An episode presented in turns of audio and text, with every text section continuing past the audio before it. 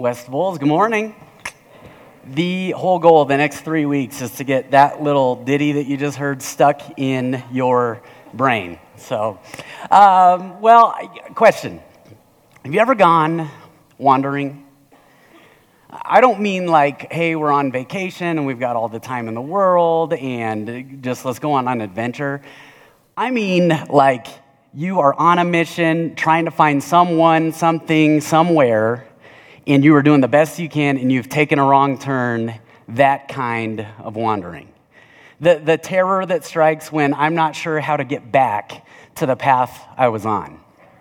Similar to a, a news story I read not too long ago about a little girl. She was with a group down near the Amazon River, and she got separated from this group and ended up wandering nearly a mile up the Amazon River. And when they looked at the stretch that she had gone up, it was full of these deadly pythons and anacondas and piranhas, that kind of wandering. Or, or the kind of wandering that my younger sister got into years ago. Did, did any of you, do you remember the show on MTV, The Hills? Okay, yeah, all right. We got a few guys raising their hands. I wasn't going to admit to it, but if Jason Staples admits to it, I will too. So, but The Hills was about like this post high school girl who's trying to make it in the fashion industry. Again, I've only heard about the show, I never watched it anyway. And she's trying to make it in Beverly Hills. Well, my sister had been really uh, following this show. And one day she came home from the movies because she had been there with a friend. And she said, So, uh, did you know there's a new movie out called The Hills Have Eyes? I was like, Yeah. She's like, Did you know that's not based on the TV show? And I was like, yeah. She's like, I'm going to have nightmares for the next six months because she had gotten out of a, a, another movie and decided to wander into this movie that she, she thought was based on the TV show. Or, I mean, the kind of wandering that my wife and I, uh, we ended up doing. This was years ago. Uh, we went on this youth trip. We took the youth to Chicago. And that was in June, but in April, we decided to fly out and see the hotel that we are staying in and map out a route and all that. And so we flew into Chicago, and this hotel that I had booked our entire group's reservation in, well, it was a little further south in Chicago than I uh, anticipated. So I got there, and um, that night we decided, you know what, let's just go to the grocery store and get something to eat. And I looked on the map and I went, oh, there's one just a couple blocks from here. And I was walking out, we're walking out at night, and this manager of this hotel catches us and he's like, hey, uh, just, I'm just gonna ask, no offense, but have you been around Southside Chicago at night? And I was like, well, I'm from Southside Littleton, so can't be that much different. And then we went to the grocery store. Got into the grocery store, and here's the thing when I'm wandering, I might as well have that ditty that was playing during the video in my brain. Okay, so imagine walking through, I've got this song playing, and we get into the store, and Carol was like, I think we should just get what we need and go. And uh, there was this rap song playing that I knew, so I decided to start, you know, dancing down the aisle. And you know that feeling when people are watching you? Well, I look down the aisle, and there's this cashier, and she's just standing there. She's like, so we went and checked out. I had forgotten deodorant, I'll admit it, and uh, they had to do a price check on the deodorant. There was no tag. And so it was at that moment, standing there at the cashier, and I was trying to make conversation. I just said, Gotta smell good, you know? And she just looks at me like, Okay.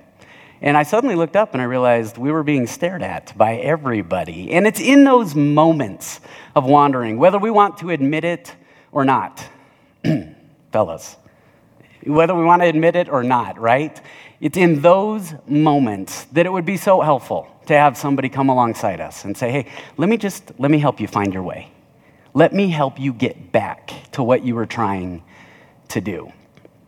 And, and there's the truest test of us wandering is really whether we've got this thing going on inside of us, where the wandering begin wondering. We begin wondering, am I ever going to get where I was going? Will I ever find what I was looking for? Or is this forever what I'm going through? See, there comes a point for all of us that whether it's a one time wandering or throughout life wandering, that we begin wondering, am I ever going to find my way? And that is especially good news for all of us that Jesus, when he showed up, when Jesus showed up, he just made a beeline directly, directly past all the people who thought they knew where they were going and what they were doing and that they were right with God. He made a beeline right past them to who? To the wandering. He went to the wandering. And in doing so, he communicated that, you know what God's thinking about? Well, God is wondering, what about the wandering? That's who God is looking for right now. That's who he's looking for. And as Jesus did this, two groups stood up and took notice. And, and you see it at the beginning of Luke chapter 15. Verse 1 says this Now the tax collectors and sinners were all gathering around to hear Jesus. But the Pharisees and the teachers of the law, those who thought they knew their way, look what they did. They muttered. You see what's happening here? The wandering, well, they're gathering. And those who'd been watching, they're muttering. And, and no matter the difference between the two groups, they both agreed on this next statement. Look at the next statement. This man, referring to Jesus, this man welcomes sinners and eats with them. And one group said amen to that.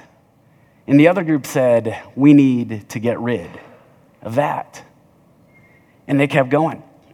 Jesus, instead of, instead of rebuking them, instead of saying, We're out of here, Jesus did what we see Jesus so often do. Verse 3 says this Then Jesus told them this parable. In fact, Jesus told them three parables or stories. And two of those we're going to look at this morning. And then that third one, it's longer, and we're going to spend the next couple weeks on that. And the reason that we're going to spend time on that is because God is wondering what about the wandering? What about them? Because these are stories that speak directly to both groups who were standing there that day, and these are stories that speak to both you and I. See, the last couple months, we've talked about who are we? Who are we in God's eyes? And one of the things that we talked about with this direction for this church is that this would be a place where you connect with Jesus, connect with people, but this is a church that connects people with Jesus. This is a church that seeks out and finds the wandering. This is a church that understands God is wondering about the wandering. And so we're going to park in Luke chapter 15 for the next few weeks because it says so much about God's heart for the wandering, for those who have gone, maybe we'd call it lost, for those who are missing. And what we'll see throughout this series is that God, really the, really the idea behind all these parables, is that God misses the misplaced. And if God misses the misplaced, then that means something for this place. And we'll get into what that means, but we can't possibly know what that means until we feel the way God feels for the wandering. And so, with that being said, let me jump in. Jesus is standing there. Two groups those who had been wandering and those who had been watching. And they're hanging on what he said next. Here is what Jesus said. Verse 4 He says, Suppose one of you has a hundred sheep and loses one of them. Suppose you have, just imagine, you have a hundred sheep and you lose one of them. Now, you and I, you know what we would do? We would say, Well, still got 99. I've still got 99 more. Suppose you lost a sheep. We often think, I've still got 99 more. And, and then he goes on. A few verses later, he says, Or suppose a woman has 10 silver coins and loses one. Well, our thinking in our day and age, we'd think, Well, I still have nine more. But not so back then. Because, men, we get this. If, if, a, if we were in charge of a flock and a sheep were to go missing, that wouldn't reflect on the sheep, would it? Who would that reflect on? Us. And we want to be well thought of and, and we want to do our work well. And so you can bet when they heard Jesus say this, they thought, I got to go after that one. And for the women at that time, one of the ideas behind these 10 coins was that when a woman got engaged or married, her parents would give her 10 coins that got put into a headdress or a necklace that she would wear around. And the thinking was that if she lost one, that might reflect on the kind of wife she would be or the kind of woman she was. And so you can bet that the women in the audience, when, when Jesus was saying all this, thought, I've got to go get that coin back. See, we would think there's still plenty left, and they would think, no, I got to get it. I got to get it back. And so Jesus, using that logic, begins, going back to the sheep, his next statement. Doesn't he, in other words, wouldn't it make sense? Doesn't he leave the 99 in the open country and go after the lost sheep until he finds it? And Jesus is getting, getting to something here that God misses the misplaced so much that he says no individual is too insignificant for him to pursue. No individual is ever too insignificant for God to pursue. Years ago, I worked for, uh, I, did, I did bookkeeping and collections and a little bit of accounting for a company that had a massive sales force. And so they would turn in their sales reports every single week. And, and we would collect the money from all the sales that they made, and they would get commissions. But I was, I was responsible for tracking how much should be coming in. Well, one day, uh, at the end of this week, all, all the money came in from those sales, In my report, in hundreds of thousands of dollars of sales, well, I came up 12 cents short. And my supervisor came along and said, That 12 cents, we need to find it. And I thought exactly what we think with the sheep and with the coin, but it's hundreds of thousands of dollars in sales that are coming in. Big deal on the 12 cents. And they said, no, we need to find it. So I reached into my pocket and grabbed 12 cents. No, I'm just kidding. I didn't do that. It took a few hours, but we found the 12 cents. And that might sound over the top to you, but you get this because you've sat down at that thousand piece puzzle, haven't you? And what happens when you get to the end and you can see there's only a couple pieces left and you lay the one in and there's one space left, but the piece is nowhere to be found. Can you feel that angst?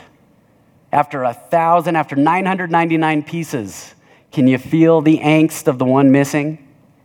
Or you've sat down at the 400 piece Lego set. I, I have recently this week, actually, with Lincoln. And there was a piece missing. And some people would go, oh, big deal, sub another one in, but it's not the same. It's not the same color, it's not the same size. The structural integrity of the Lego set is compromised. And Jesus says, no, every cent counts. Every puzzle piece matters. Every Lego piece needs to be there. Every sheep has to be brought back. Every coin needs to be found. Every person matters because no individual is too insignificant for him to pursue. And Jesus is going to take them even deeper. He said, Look, it's not just the one who went wandering that God has a heart for. The intensity is not just over the one who went wandering. The intensity that the Father has for the ones who go wandering is found in the nature of the search as well. Jesus continued through these parables. And coming back to the same verse, he says, Doesn't he leave the 99 in the open country and go after the lost sheep? until, notice that word? Until he finds it. See, we often think until we're tired, until we've tried as hard as we could, until it comes back. They come back. And Jesus says, But for the Father, there's only one acceptable outcome until he finds it. And in the parable that would have really spoken to the women, he says, Doesn't she, after losing this coin, verse 8, doesn't she light a lamp, sweep the house, and search carefully until she finds it? See, we get this. We get this. Firefighters get this because their main priority when they go to a scene, a burning building, it's not to save the property first, it's to save lives.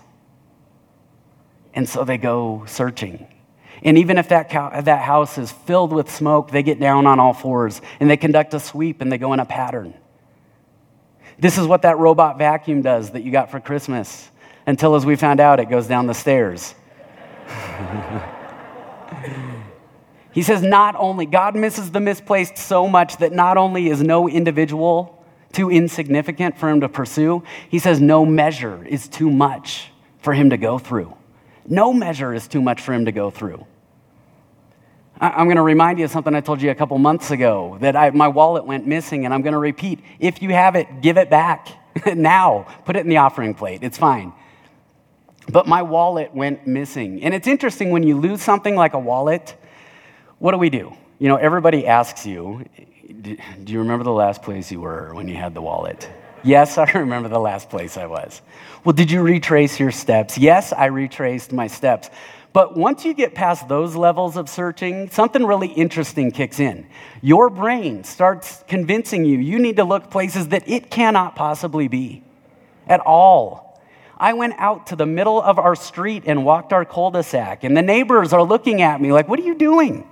I said, I don't know. I'm just desperate. Or I got up and I was, I was putting up Christmas lights. And as I was clipping Christmas lights onto the gutter, do you know where I started looking? the gutter. The gutter. I was, I was removing wet, dead leaves to see maybe my wallet just like a bird pickpocketed me, flew up there, dropped it in the gutter. Later that day, I, I, promise I washed my hands, okay? But later that day, I was in our backyard and I started looking at our dog's poop a little bit closer. Because it's entirely within reason that our dog ate my wallet. And Jesus says, no measure is too much for God to go through, to find what has gone wandering. And now they're starting to feel the angst. And now he's getting more deeply into it. And he says, But there's another level to how God feels about those who have gone wandering. Verse 5, he says, And when he finds it, he, look at this word, joyfully puts it on his shoulders. Okay, wait, wait, wait. Joyfully, Jesus? Joyfully, you mean you mean God's not mad? God isn't mad at the sheep? No. God's not mad at the sheep. Okay, uh, I thought he maybe shook his head at the sheep. No, doesn't shake his head. I thought maybe he lectured the sheep. I thought maybe he made the sheep walk back to the flock to teach it a lesson. No. Joyfully. And there are some who are in here right now that you may be thinking that the only way back to God is fearfully, anxiously, cautiously. And that may be how you feel, but that's not how he feels. He says, no, it's, it's joyfully. Because God understands how a sheep goes missing. You know how a sheep wanders off? It's one tuft of green grass at a time. He nibbles that one down, and then he sees another one, and he nibbles that one down, and he sees another one, and he nibbles that one down. And before you know it, he has wandered away from the flock. And there are some in here. I've gotten to talk with some recently that you did not intentionally set out to wander away from God. It just happened one little bit at a time. And you know what God understands? You were doing the best you can. You were doing the best you can. So that's why when he finds you, he says this joyfully. He also knows that the way a coin goes missing was really, in this story, through the negligence of another. It was maybe through the carelessness of the woman. Or it may have just been an innocent moment of dropped it and didn't see it. And there are some in here that that may be, as you look around and you think back, that may be how you wandered away. It was friends who maybe didn't care about your relationship with Him as much as you do. It was maybe being in places that didn't value your faith as much as you do. It was maybe some careless choices. And God says, I get it, but it's joyfully. And there's no doubt they might have thought, yeah, but the sheep, I mean, they stink and they make noise and they kick. And he says, No, joyfully. That's what Jesus said, and that's what Jesus did. He joyfully put a beam across his shoulders, and he carried our burdens. And he hung on that cross. And it says, For the joy set before him, he endured the cross. God misses the misplaced so much that no individual is too insignificant to pursue. No measure is too much for him to go through.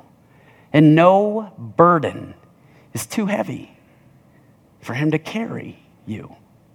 I want to put up a picture of um, this is our dog, Max. Smile, Max. All right. So, Max, when we got Max, he was um, three months old, he was 20 pounds, and we were told Max was a shepherd dog mixed with a cattle dog mixed with a bloodhound. And we were told Max was going to get to about 50 pounds. And um, it quickly became clear Max was going to sail right through 50 pounds on his way to 80 pounds. And he's now 70. He, uh, he went vegan. And so, um, actually, no, he didn't. Based on the rabbits he has brought to our back doorstep, he is not vegan, okay? But needless to say, uh, Max is, we've gotten the weight under control a little bit. But Max, he would do this thing. The nature of these dogs that they told us he was, we thought, okay, so he's, he corrals and he knows his way back home. But we, had the, we have this thing that keeps happening. He bolts. Like the door goes open and he is gone. He just goes. So we went to the vet for a checkup. The vet said, What kind of dog did they tell you this is? We were like, oh, shepherd, cattle dog, bloodhound. And they said, does he bolt ever? We said, well, yeah, it's exactly what he does. It drives us nuts. The vet said, it's because he's also a husky. You, you see these lines, you can't see him really, but there's a line right over the top of his head. She said, that's a husky. And huskies bolt. And so one of these times, Max had bolted, and I snuck up. I finally I mean, we drove around the block, and, and he just, it's not like going far, he just circles. He drove around the block. I finally got out, did my best ninja sneak up, tackled him. Now, keep in mind, 80 pounds of dog. And he doesn't just, it's not like grab him by the collar and drag him back. It's like pick him up. And so I picked him up. And I was carrying Max, kind of cradled, and the neighbors are staring at me. And he's just, the whole time, I'm like yelling at him. And he's like, like hanging over my shoulder. Got him inside the house, put him down. He's wagging his tail. I said, Stop. Don't you ever do that to me again. Do you have any idea what you put me and this family through? he doesn't even get it. And yet, I think that we think. God looks at us and says, Man, your burden is too heavy. And you know what he says? No, it's joyfully. I will joyfully put you on my shoulders and bring you back. And finally, Jesus, as he's walking through these parables, he takes them one more level. He says, You want to know how God feels about the wandering? Pay attention. Verse 6. It's really the finish of the sentence before. When he finds it, he joyfully puts it on his shoulders and goes home. What, home? The sheep wandered from the flock. Why wouldn't you take it back to the flock? No, he goes, home. Well, what's at home? What's at home? And the answer is, if you're wondering, a grill, because he's going to cook it and eat it. Let's close in prayer. We can close in prayer right there, all right? And think about that this week. Jesus continues. Then, after getting home, then he calls his friends and neighbors together and says, Rejoice with me. I have found my lost sheep. You want to know what's at home? A giant, huge celebration. That's what's at home. And he continues and he says, I tell you that in the same way, there will be more rejoicing in heaven over one sinner who repents than over 99 righteous persons who do not need to repent. And if it seems extreme, it's because Jesus is employing what's called hyperbole here. He's exaggerating because the thinking of those who had been watching Jesus hang with these tax collectors and sinners, it had gotten extreme. And they had begun to think, we've got it and we're righteous. And if they had really thought hard enough, they would have thought back to this verse in the Psalms that said, There is no one who is righteous. And it's possible Jesus is communicating to them through this story as well, saying, You know what? God values the one who repents more than the 99 who don't need to repent, which is none of them and none of us. He continued and he, he finished this story with the woman as well. And he, he said, And when she finds it, the coin, she calls her friends and neighbors together and says, Rejoice with me. I have found my lost coin. There is rejoicing in the presence of the angels of God over one sinner who repents. You know how much God misses the misplaced? Jesus says he'll move all of heaven to celebrate you. Before we ever had our youngest, Lincoln, our five year old, our uh, daughter Lainey, she was four years old, and her younger sister True was uh, right around one years old, one year old, and we were at the store, and uh, it was just me and the kids at the store. And True was in the cart, and Lainey decided to wander. Lainey went and wandered. And uh, if you've had that happen, I mean, even 30 seconds just feels like forever. And what did I do? I, I, I, had the cart right there, and there's True, and she's peacefully sleeping in the cart, and I left her. I left and I went, Lainey, because you don't, soon you don't care how you look. When that child isn't there, I, I went, Lainey, where are you? And soon I see somebody from our church. I won't tell you who it is, but they're like, Nathan, how are you? And in my head, I'm outside, I'm saying, Hi, how are you? Inside, I'm thinking, I need you to close your mouth and open your eyes and look for Lainey, all right? Well, I found her. But you can imagine the relief that came over when I found Lainey. Can you feel how God feels? Because God misses the misplaced. Jesus says God misses the misplaced so much that no individual is too insignificant for him to pursue. No measure is too much for him to go through. No burden is too heavy for him to carry you. And he will move all of heaven to pursue you. But maybe what is most interesting to me about this story is what Jesus started the whole thing with. Four words Suppose one of you. Jesus is saying, Would you step into God's shoes for a moment? Would you feel how God feels? I mean, we're going to get to what this means for this place in the next few weeks. But the starting point is can you feel how God feels?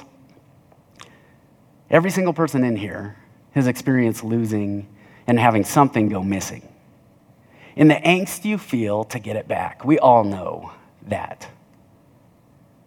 And for some of you, this may be the first time you ever have gotten a glimpse of how God feels about you. But there are some in here, there are some in here that as I've been talking, maybe the whole time or maybe part of the time, there's a face from your life that maybe is coming to mind. And that's not me, that's God putting that there. God says, You know that face and what I did for you? I want to do that for them. And as you think about that face, as you think about that face, you would never want them to think that they are too insignificant for God to pursue because you can feel how God feels. And as you think about that face, and if they were to say, no, God doesn't want me, God couldn't possibly, the, the, he, he forgave everybody else's sins, but I've gone too far. You'd fight back and you'd say no because no measure is too much for him to go through for you. Because you can feel what God feels for them. And as you think about them and they think, you know, they say things like, I could never walk through the doors of a church. I could never, I would never want to burden anybody. You'd go, no way. Because you know that no burden is too heavy for him to carry you. And as you think about that face, it might be a family member, a parent, a child, a sibling, a relative, a coworker, a neighbor, a friend. As you think about that face, you know that God would move all of heaven to celebrate them. You would. You know what bugs me most about my missing wallet? It's not, it's not, going to invite up the worship team. It's not that my debit card's in there. It's not that there's a credit card in there. Those can be canceled. It's not that there's $23.74 in there or anything like that. That's gone for sure. It's not that. You want, you want to know what bugs me most? My ID is in there. And that ID represents, at least a little bit, a fraction of who I am. It's that my identity is somewhere out there. And for that phase that God put in your mind, they've got this spiritual identity that's out there. It is wandering. And God says, I miss them. I miss the misplaced. It's out there, and He wants to bring it back.